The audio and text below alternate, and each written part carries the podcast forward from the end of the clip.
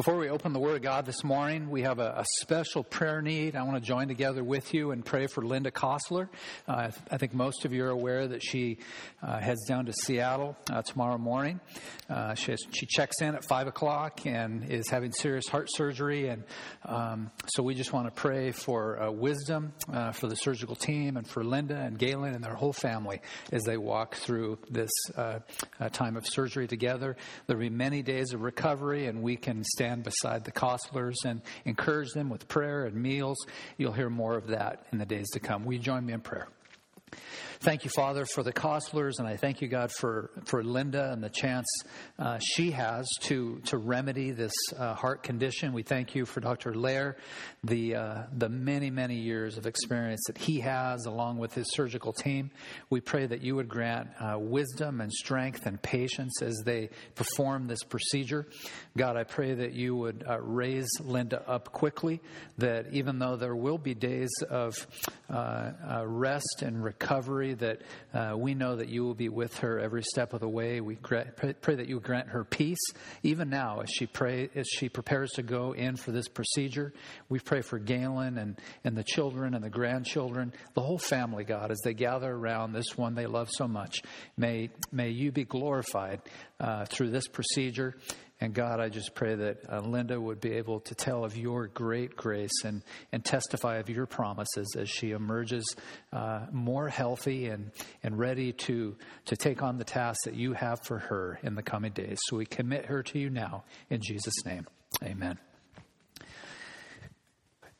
Well, I think most of you know that we have entered a very important season as Americans. It's what we call the beginning of baseball season.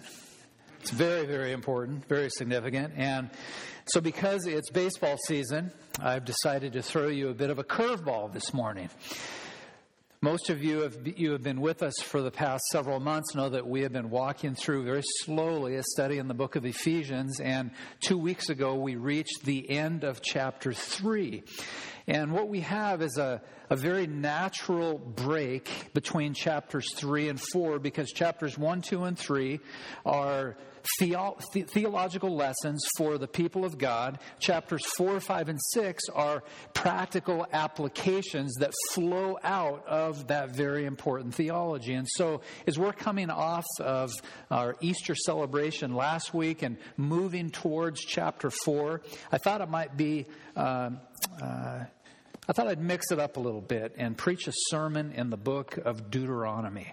So I want to invite you to turn with me to the book of Deuteronomy, chapter 17. I heard a report several years ago that former President Jimmy Carter made and offered a stinging critique of President George W. Bush and his administration. I have to tell you, I thought it was rather humorous that President Carter would critique President Bush, but nonetheless, he dubbed the Bush administration the worst administration in United States history. Yeah, I'm glad someone else finds that amusing. But I want to have you do something, just kind of for fun, to get the ball rolling. I got to thinking, what are the qualifications for a person, a man or a woman, to serve as the President of the United States? I want you to think about that for about 3 seconds. And I want you to lean over to one of your neighbors, to the left or to the right. And I want you to share... if you know the qualifications, and all the young people should know, most of the young people are off at Birch Bay, so this is very weird. I only have 2 students. Man, you guys are awesome. Would you lean over to your neighbor and say, these are the 3 qualifications, the 3 prerequisites for a person to serve as president of the United States? Go ahead and do that. Just a minute.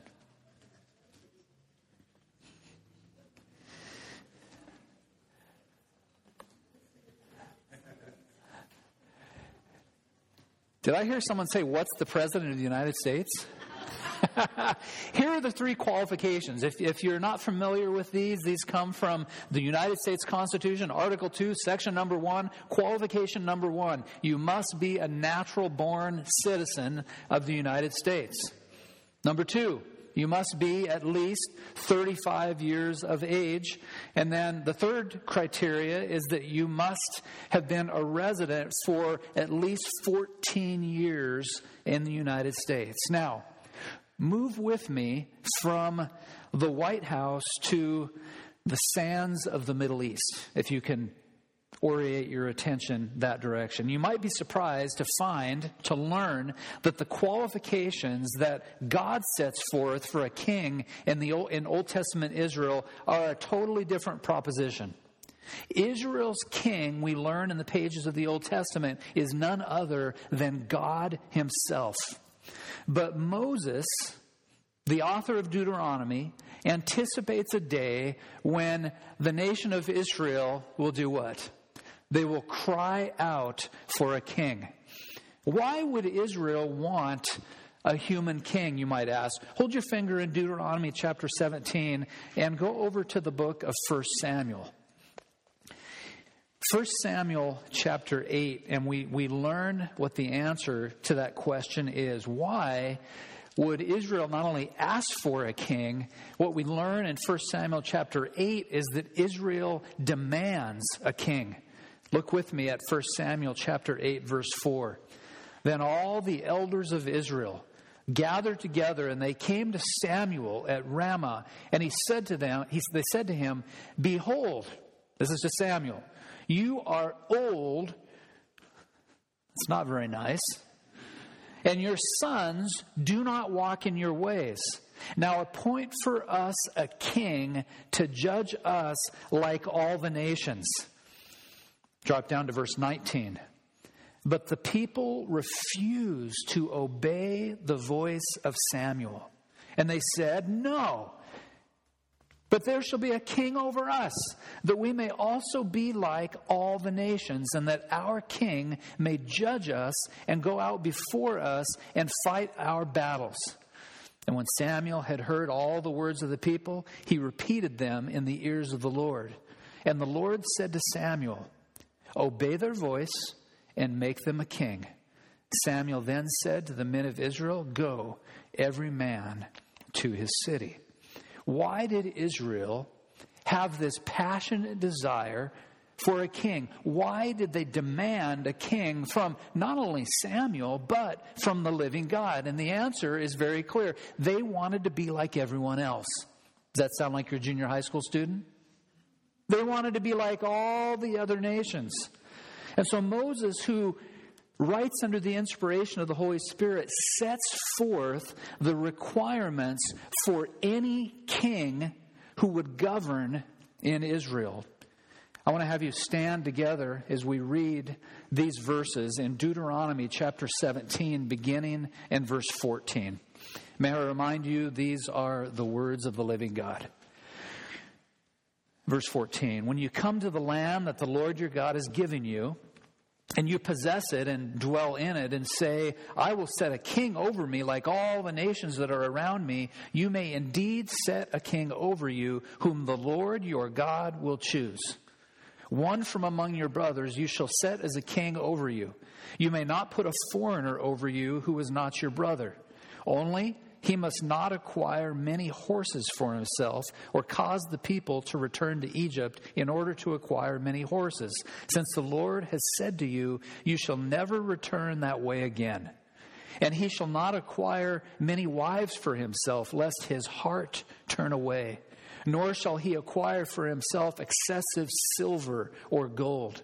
And when he sits on the throne of his kingdom, he shall write for himself in a book a copy of this law, approved by the Levitical priests, and it shall be with him, and he shall read it all the days of his life, that he may learn to fear the Lord his God by keeping all the words of this law and these statutes and doing them, that his heart may not be lifted up above his brothers, and that he may not turn aside from the commandment, either to the right hand or to the left, so that he may continue long in his kingdom, he and his children in Israel." Let's pray. Father, it's a pleasure and a privilege to open to the pages of the Old Testament, to read your authoritative word together with the people of God. Lord, you've made it very clear what the what the qualifications are for a king here. You've set forth the standards in terms of behavior. Lord, as we review some of these, what we would call historical lessons, I pray that out of the overflow of these lessons, we would learn some practical lessons on this day for living the Christian life on this side of the cross. May you encourage your people. May you edify your people. May you educate your people. And may they be ready to take on another week, all to the glory of God, because the people of God have spent time together. For it's in Jesus' name we pray. Amen. The title of the message this morning is A Kingly Counsel, a template for trusting God. In this section of Scripture, we will, as I mentioned in our prayer together, we'll become familiar with this kingly counsel, which in essence will outline both the qualifications and the behavior of a king in Israel. Begin with me by looking at what we refer to as the kingly qualifications, or the qualification of a king, verses 14 and 15. Moses says, when you come to the land that the Lord your God has given you, and you possess it and dwell in it, and then say, I will set a king over me like all the nations that are around me. We learn that in 1 Samuel. You may indeed set a king over you. Here's the key, whom the Lord your God will choose.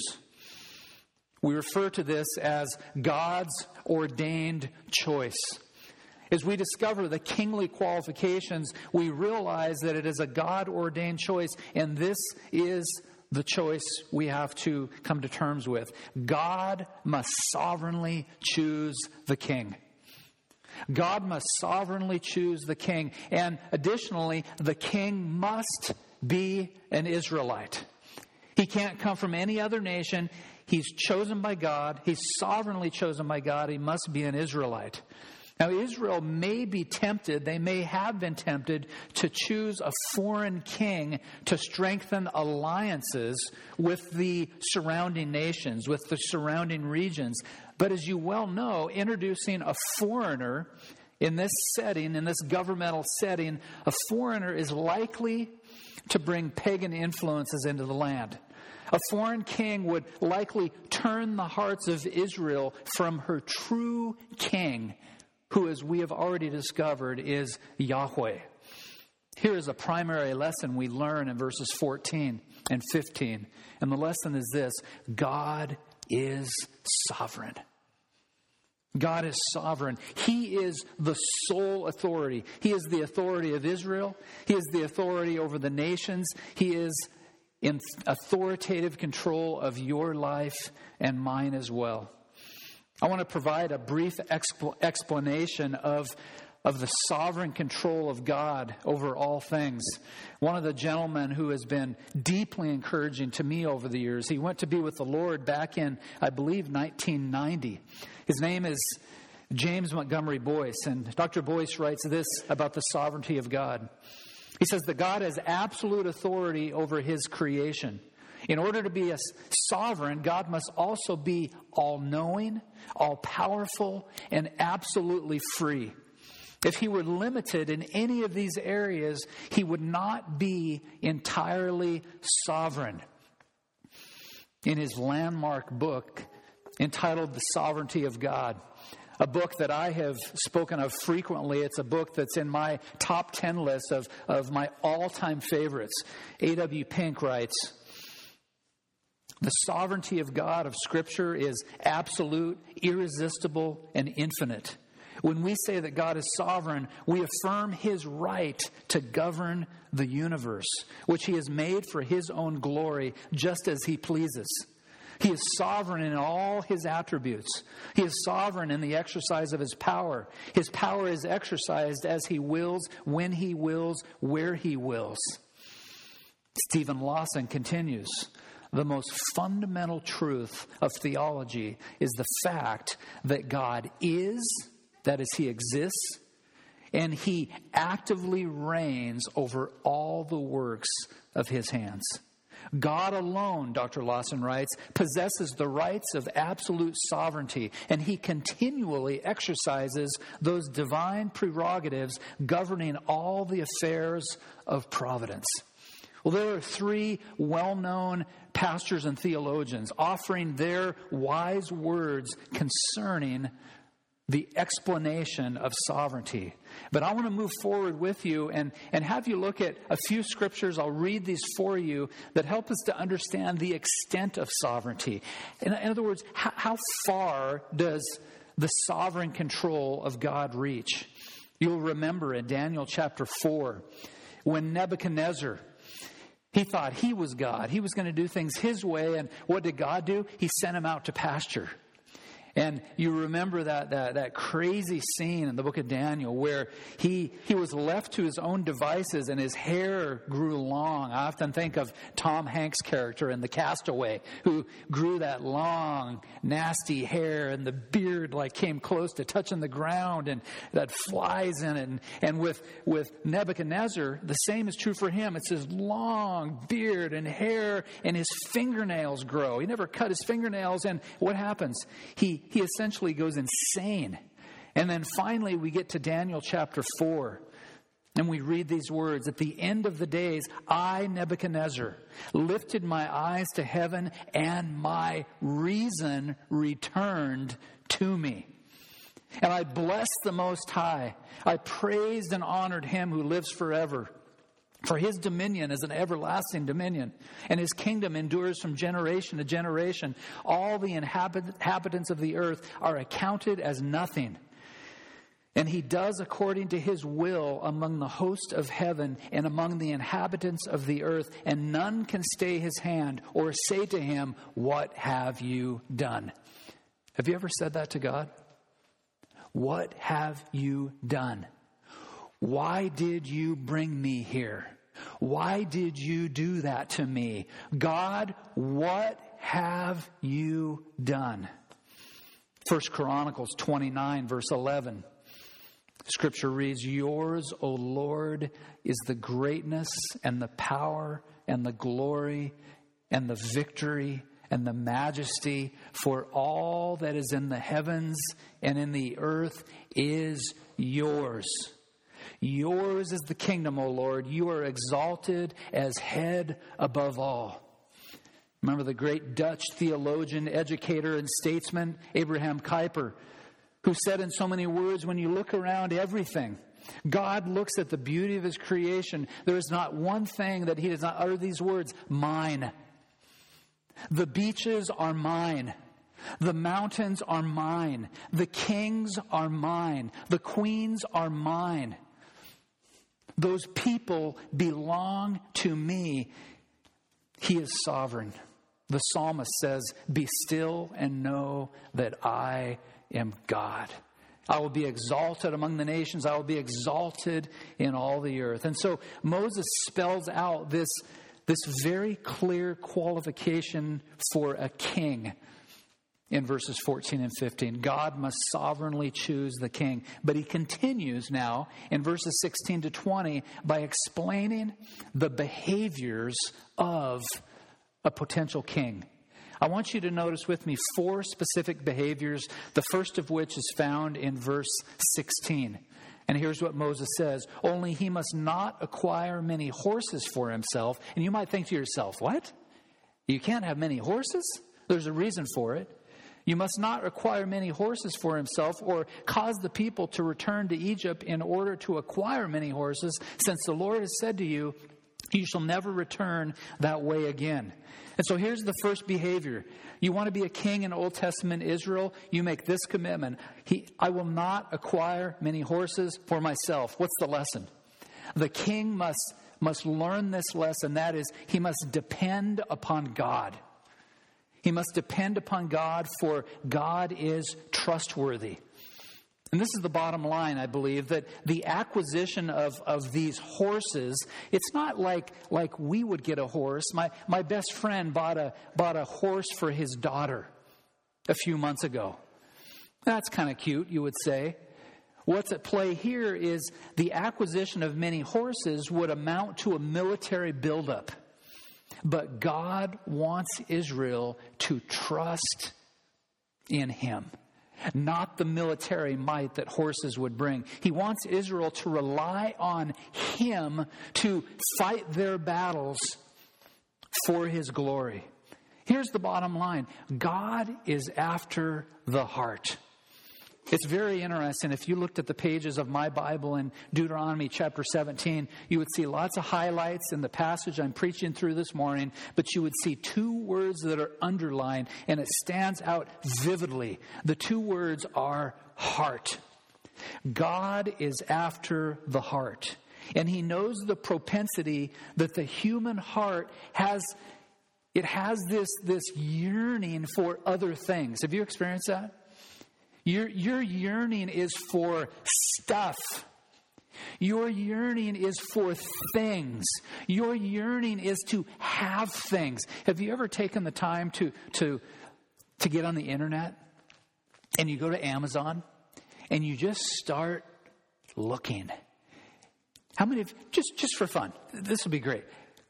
Raise your hand if you have an Amazon list. There's one, there's two. Megan, if you saw my list, you'd be like, oh, my word. How many books do you need? This is crazy. And so God is very aware with the lists that we create in our hearts. He is aware that our hearts have this propensity to find their satisfaction in other things. Those things might be good things. Those things might be great things. But if we find our satisfaction in those things, we commit the sin of idolatry. And so God tells the prospective king, resist the urge to return to Egypt and acquire horses for the purpose of building up your military muscle. Here's the message. Trust in me. I will fight for you. That's the first qualification, the first kingly behavior that we see set forth in Deuteronomy 17, or 16 rather. Go on now to verse 17. Moses continues, and he shall not acquire, you have to just chuckle under your breath at this one, right? You shall not acquire many wives for himself, lest, notice, his heart turn away. The second kingly behavior is that he shall not acquire many wives for himself. What is the lesson here? The king is to delight in God alone. The lesson is that God alone will meet the needs of your heart. And so once again, God is after the whole heart. He does not want Israel to turn away by being captivated with another lover. And of course, idolatry here would be the end result. There's a third behavior that's also found in verse 17. You might have read ahead. It reads as follows, and he shall not acquire many wives for himself, lest his heart is turned away, nor shall he acquire for himself excessive silver and gold. I'm sure there were men who aspired the position of king in Old Testament Israel, and they knew this very well, and they thought to themselves, rats. Why? Because everyone likes excessive silver and gold. What's the lesson here? Desire God. Desire God over silver and gold. He alone is sufficient. And so God is guarding here against the sin of self-sufficiency, a continual lust for more, what we call materialism. He is guarding against the world, the flesh, and the devil. We have this desire for more. We want our savings accounts to increase more and more and more. And God says to Old Testament Israel, this prospective king shall not acquire excessive silver and gold. He is to desire God and God alone. Why? Because God is sufficient. Look at verses 18 to 20 for the final behavior. And when he sits on the throne of his kingdom, he shall write for himself in a book a copy of this law approved by the Levitical priests. And it shall be with him, and he shall read it all the days of his life, that he may learn to fear the Lord his God by keeping all the words of his law and these statutes and doing them, that his heart may not be lifted up above his brothers, and that he may not turn aside from the commandment, either to the right hand or to the left, so that he may continue long in the kingdom, he and his children in Israel." Here we see the final behavior that is required for this prospective king is he is to live according to the law of God. The lesson is we must devote ourselves to God. His word is truth. Now, I want to show you a summary of these behavioral qualifications for a prospective king of Israel. Let's look at them together. As these behavioral qualities are set forth, let's check them out on the screen here. There's four of them. We are called to depend upon God. We are called to delight in God. We are called to desire God. And then finally, this king is called to be devoted to God. Now, with whatever knowledge you have of the Old Testament, with some of you, you may be extreme beginners. With some of you, you may be a student of the Old Testament and you've studied it for 40 or 50 or more years. Wherever you are in your knowledge base, ask yourself, how did the kings in Old Testament Israel that were to come, how did the kings measure up? How did they do? And I want to have you turn to the book of 1 Kings, and we want to look at one king in particular. If I were to ask who one of the most well-known kings was in Israel, I'm sure most of you would say Solomon. And I want to basically take a minute here and grade King Solomon. Was he a king who depended on God and delighted in God and desired God? Was he devoted to God? Let's begin by looking at 1 Kings chapter 10, verse 26. And let's put this all together. 1 Kings chapter 10, verse 26. And as you get to 1 Kings chapter 10, I want to have you just take a brief detour to 1 Kings chapter 3. Throw a bit of a curveball at you and look together at 1 Kings chapter 3, verse 3. Now, Solomon begins well. It appears that he begins well because the Word of God says, Solomon loved the Lord. Would you not think that's a great way to start? Solomon loved the Lord. You could say that Solomon loving the Lord, he really summarized these four behaviors and the fact that he loved the Lord. But notice there's a comma after that Hebrew word Yahweh. Solomon loved Yahweh, walking in the statutes of David his father, comma, only he sacrificed and made offerings at the high places. You're like, Solomon, it was looking so good. You loved the Lord. You were following his precepts, yet he couldn't put away the sin of idolatry. Now go back to 1 Kings chapter 10, verse 26. And let's grade Solomon together. And Solomon gathered together chariots and horsemen. Do we need to go further? He had 1,400 chariots. Does that sound like an accumulation of horses? And 12,000 horsemen, whom he stationed in the chariot cities with the king in Jerusalem. And the king made silver as common in Jerusalem as stone, and he made cedar as plentiful as the sycamore and Shephelah. And Solomon's import of horses was from Egypt and Ku, and the king's traders received them from Ku at a price. A chariot would be imported from Egypt for 600 shekels of silver, and a horse for 150. And so through the king's traders, they were exported to all the kings of the Hittites and the kings of Syria. Solomon's not doing very well, wouldn't you agree? The accumulation of horses. Go back to 1 Kings chapter 10, verses 14 and 15. Now, the weight of gold that came to Solomon in one year was 666 talents of gold, besides that which came from the explorers and from the business of the merchants and from all the kings of the West and from the governors of the land. King Solomon made 200 large shields of beaten gold. 600 shekels of gold went into each shield, and they made 300 shields of beaten gold. 3 minas of gold went to each shield, and the king put them in the house of the forest of Lebanon, and on and on and on. So he accumulates many horses, strike one.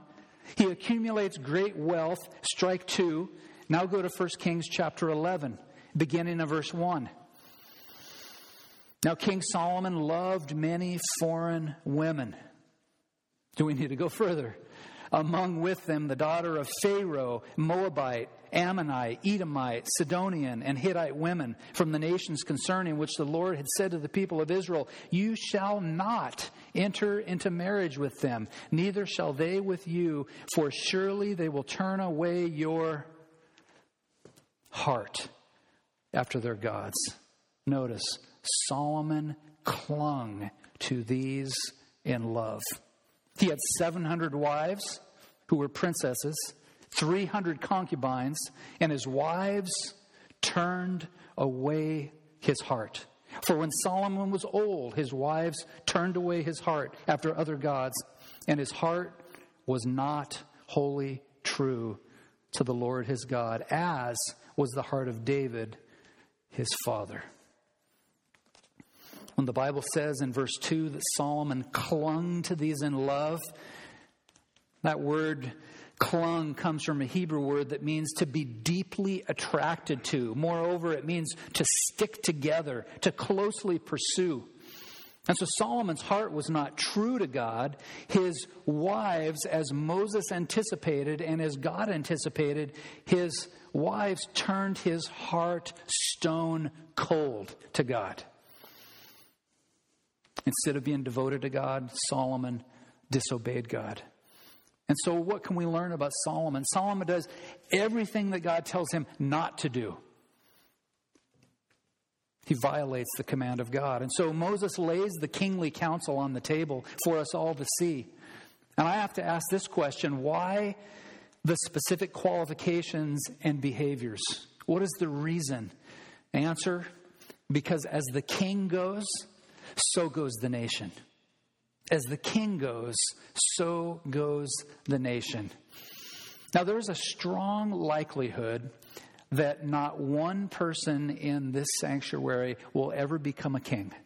Would you agree with that? I'm pretty sure none of us will become a king. But is it possible that the principles that are set forth for us in Deuteronomy are instructive and provide guidelines for the Christ follower on this side of the cross? I want to suggest a template, what I call a template for trusting, which includes three vital principles. The first principle in this template for trusting is this: we are called to commit to the kingly rule of Christ in our lives. We are to commit ourselves to the kingly rule of Christ in our lives. I believe, and I've believed this for a long time now, that one of the reasons that Americans in particular are so resistant to the sovereign control of God is that the spirit of autonomy was at the heart of our nation's birth. One of the slogans you will remember of the American War of Independence was, "We serve no sovereign here."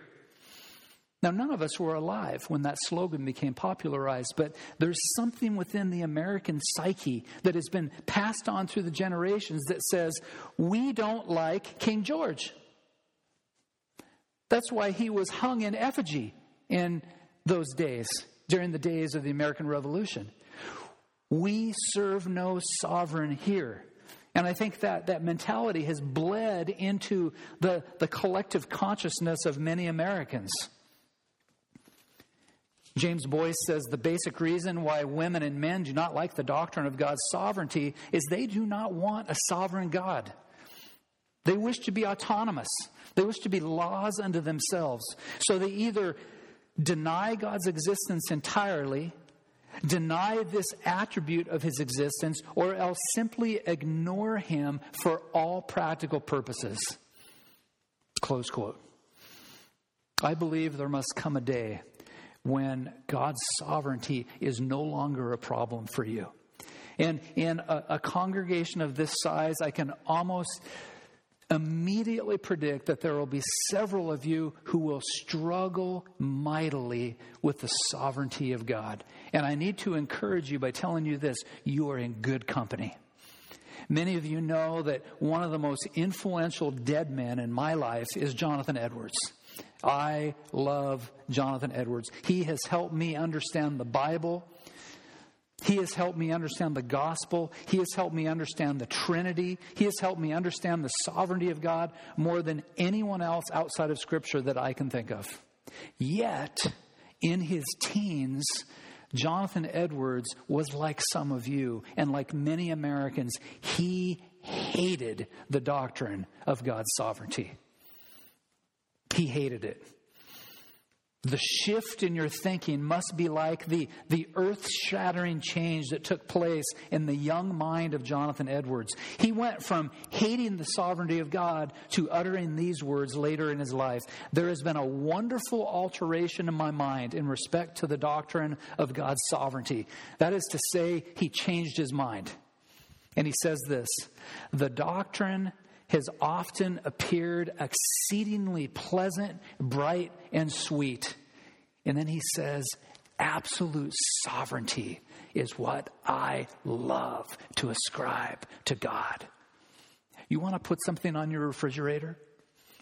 You want to put a great quote on your bathroom mirror? You want to put a note card in your wallet? You want to put a note in your Evernote account? You get extra credit if you do that. This would be the great one.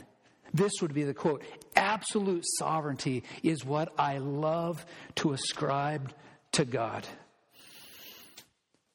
In his sermon on Acts chapter 1, John Calvin says, so when Jesus Christ causes his gospel to be preached in a country, it is as if he said, I want to rule over you and be your king. And so there must come a day when you hand over the reins of your life to Christ's kingly rule once and for all. Calvin continues. He says, we belong to God. Let us therefore live for him and die for him. We are God's.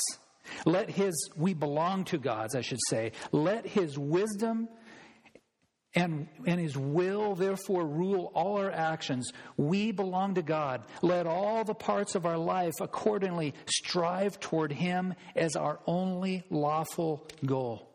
And so we make this commitment. As the people of God, we commit ourselves to the kingly rule of Jesus Christ in our lives. There's a second component to this template of trusting.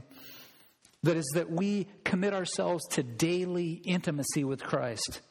You see, I've learned in my Christian life, and I think you have as well, that we are always one step away from committing idolatry. We are always one step away from going back to Egypt. Remember the old Keith Green song? I'll date some of you. So you want to go back to Egypt? Don't do it. Or you're warm and secure? Don't do it. Finding satisfaction in other things is not the way to go. God is asking you and he's asking me to depend upon him. He's calling you and I to delight in him, to desire him above all. And like Old Testament Israel, he does not want us to go back to Egypt. There's a little book that was published by a Scottish writer by the name of Henry Scougal. It's called The Life of God and the Soul of Man. It's a book that was almost impossible to find in bookstores, even on the internet, until recently. You can now pick up a copy for 99 cents, and I would commend it to all of you. The Life of God and the Soul of Man by Henry Scougal. It is a book that was instrumental in the salvation of George Whitefield, one of the greatest preachers in all of human history. He read this book by Henry Scougal, and one of the sentences read like this: the soul of a man is of a vigorous and active nature, and hath in it a raging and inexhaustible thirst, a kind of fire always catching at some object or another. And don't misread Scougal's words. He means one of two things. The soul is like a raging fire with an inextinguishable thirst, you can either take that fire and run after the things of the world. That would be idolatrous. Or you can have an inexhaustible thirst. And I think of young people in particular. My heart and my prayer and my desire is that the young people in this valley, they would take their inexhaustible thirst and they would find their joy and satisfaction in Jesus. Can you imagine what would happen? And the same is applied to each person this morning. To find your satisfaction in Jesus. John Piper says, God is most glorified in us when we are most satisfied in Him. I was golfing with Nathan, my son, on Friday. And he asked me this incredible question. And I mean, it was on the fifth hole. And when he asked me the question, I said, well, here's my answer in part. But we're going to need a long time to continue to unpack this. And here is his question. Dad, how do you glorify God on the golf course? Don't you love it when your teenager asks questions like that? You don't want the questions about Miley Cyrus or pop culture and all this nonsense, right? Your son says, Dad, how do I glorify God on the golf course? And I said, this is the biggest lesson I've learned from the life of John Piper. That God is most glorified in us when we are most satisfied in Him. And so I said, the question is not really about golf, Nathan. The question is about all of life. If you can figure out the answer to the question, how do I glorify God in life? Then you apply it to golf. Then you apply it to the academy. Then you apply it to your future career. Then you apply it to your future wife. Then you apply it to how you raise your children. You apply it to how you minister in the body of Christ as you learn that God is most glorified in us when we're most satisfied in Him. May each of us foster daily intimacy with Jesus by spending daily time in His prayer, in His word rather, in prayer, communing with the saints as we're doing now, and repenting of our sin, confessing our sin, running to the cross of Christ each and every day. This morning, which direction is your heart leaning? Is it leaning towards Egypt, where you find your satisfaction in lesser things? Or is your heart satisfied with all that God is for you in Christ? If you are satisfied with God, the allure of Egypt will look like rubbish to you. You won't be interested in it anymore. So we commit ourselves to daily intimacy with Christ. Finally, we commit ourselves to living according to God's word. And Moses spells this out. We won't read it again. He spells it out in Deuteronomy 17, verses 18 to 20. And the flow of logic goes something like this. We learn to fear God by keeping the words in His law. What does that mean? That means we're obedient. We're obedient. To obey, Samuel says, is better than sacrifice. But this is for a purpose, Moses says, so that your heart will not be lifted up. We obey, and as a result, our hearts are not lifted up. In other words, we are men and women and boys and girls of humility. You remember the words in Isaiah chapter 66? This is the one to whom I will look, the one who is humble and contrite and trembles at my word. Moses also says this will prevent you from turning aside from the law, which tells me this is a portrait of integrity. This is a man or a woman or a boy or a girl who is a person of integrity. And it results in living long in His kingdom, according to Deuteronomy chapter 17. This is a template for trusting. It was a few years ago. I have a friend who formerly was a church planter in the Czech Republic. Now he has planted a church down in the state of Colorado. And I learned, as my friend shared, that his mother had ALS, Lou Gehrig's disease. And if you've ever known anyone who has died of Lou Gehrig's disease, it is a painful, it is a horrible death. And my dear friend's mom died of ALS. My friend's wife recently wrote about some of what they experienced together as a family as a result of the death of their mom and mother-in-law and grandma. And I think many of you will relate very well to this story. Here's what Jen writes, Mark's wife. Fear and anxiety accompanied my grief. My mother-in-law's life ended not just by ALS, but actually by FALS, familial ALS. Her father, you see, was taken by it 9 years prior. When she was diagnosed, we had the crushing realization that my husband, my friend, has a 50% chance of having FALS. And get this, if he does, then all of his children also have a 50% chance of contracting FALS. Jen continues, currently, there is no treatment, cure, or prevention for ALS. Victims are captive to their bodies, which deteriorate while their minds stay healthy. After 3 to 5 years, they die from being unable to breathe or swallow. I don't just weep for the loss of my sweet mother-in-law or the sadness that my husband bore without me. I wept over the what-ifs, and I begged the Lord to not let them be so. 5 years later now, the anxiety that arrived the day of her death still threatens to take hold. I can easily spiral into a frenzy of what-ifs. Grasping for reassurance, I read the scientific research and the stories of other FALS-affected families. I've put my kids and husband through diets and regimens in hopes of staving off what can feel inevitable. I've wrung my hands and rechecked statistics. We've even briefly considered genetic testing. Yet deep down, I know what Christians need to do when they are afraid. We need to rest in the Lord Himself. More than prevention, more than science, more than our best efforts, in the face of what could be, we need a peace that surpasses understanding. And we need a renewing of the mind. Both are ours by God's Spirit if we seek Him and ask.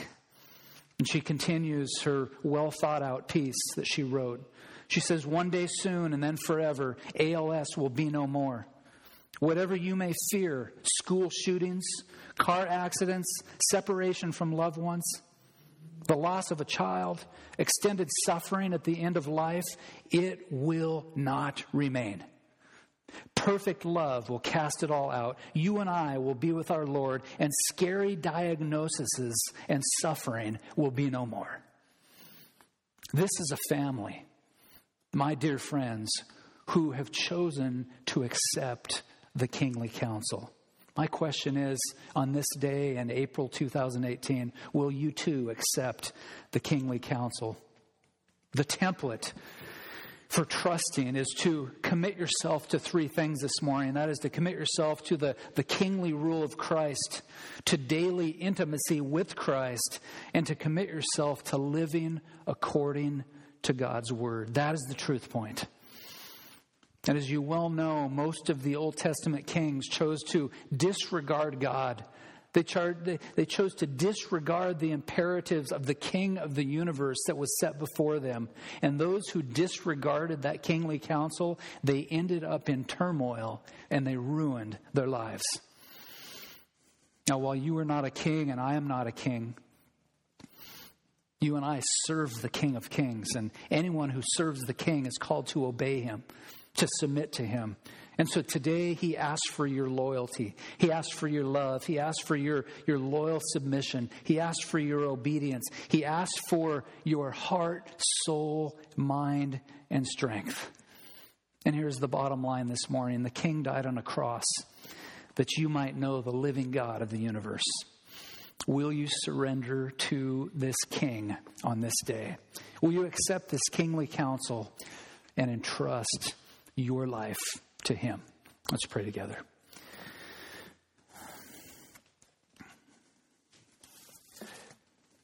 Father, I thank you for my friends who have chosen to walk the narrow path, that in spite of the prospect of a scary diagnosis, in the face even of evil things, they have chosen to to pay very close attention to the Word of God and to entrust themselves to your sovereign plan. God, I pray the same would hold true for each of us in this room today. God, for the many who are followers of Jesus, that they would find their satisfaction in Him, that they would delight in Him, that they would treasure Him in their hearts and cast off things that are competing for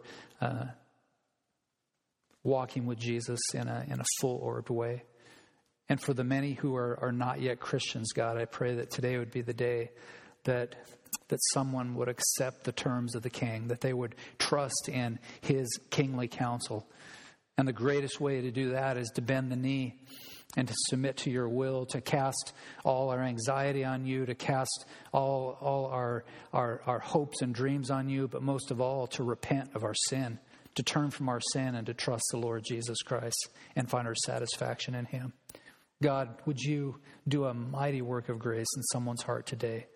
And I pray that you would encourage the people of God, that we would walk away filled with hope and filled with encouragement and filled with a beautiful hope in the gospel of your Son. So God, prepare us for the week before us, and no matter what we come face to face with, may we accept this kingly counsel. May you be glorified in this place. In Jesus' name, amen.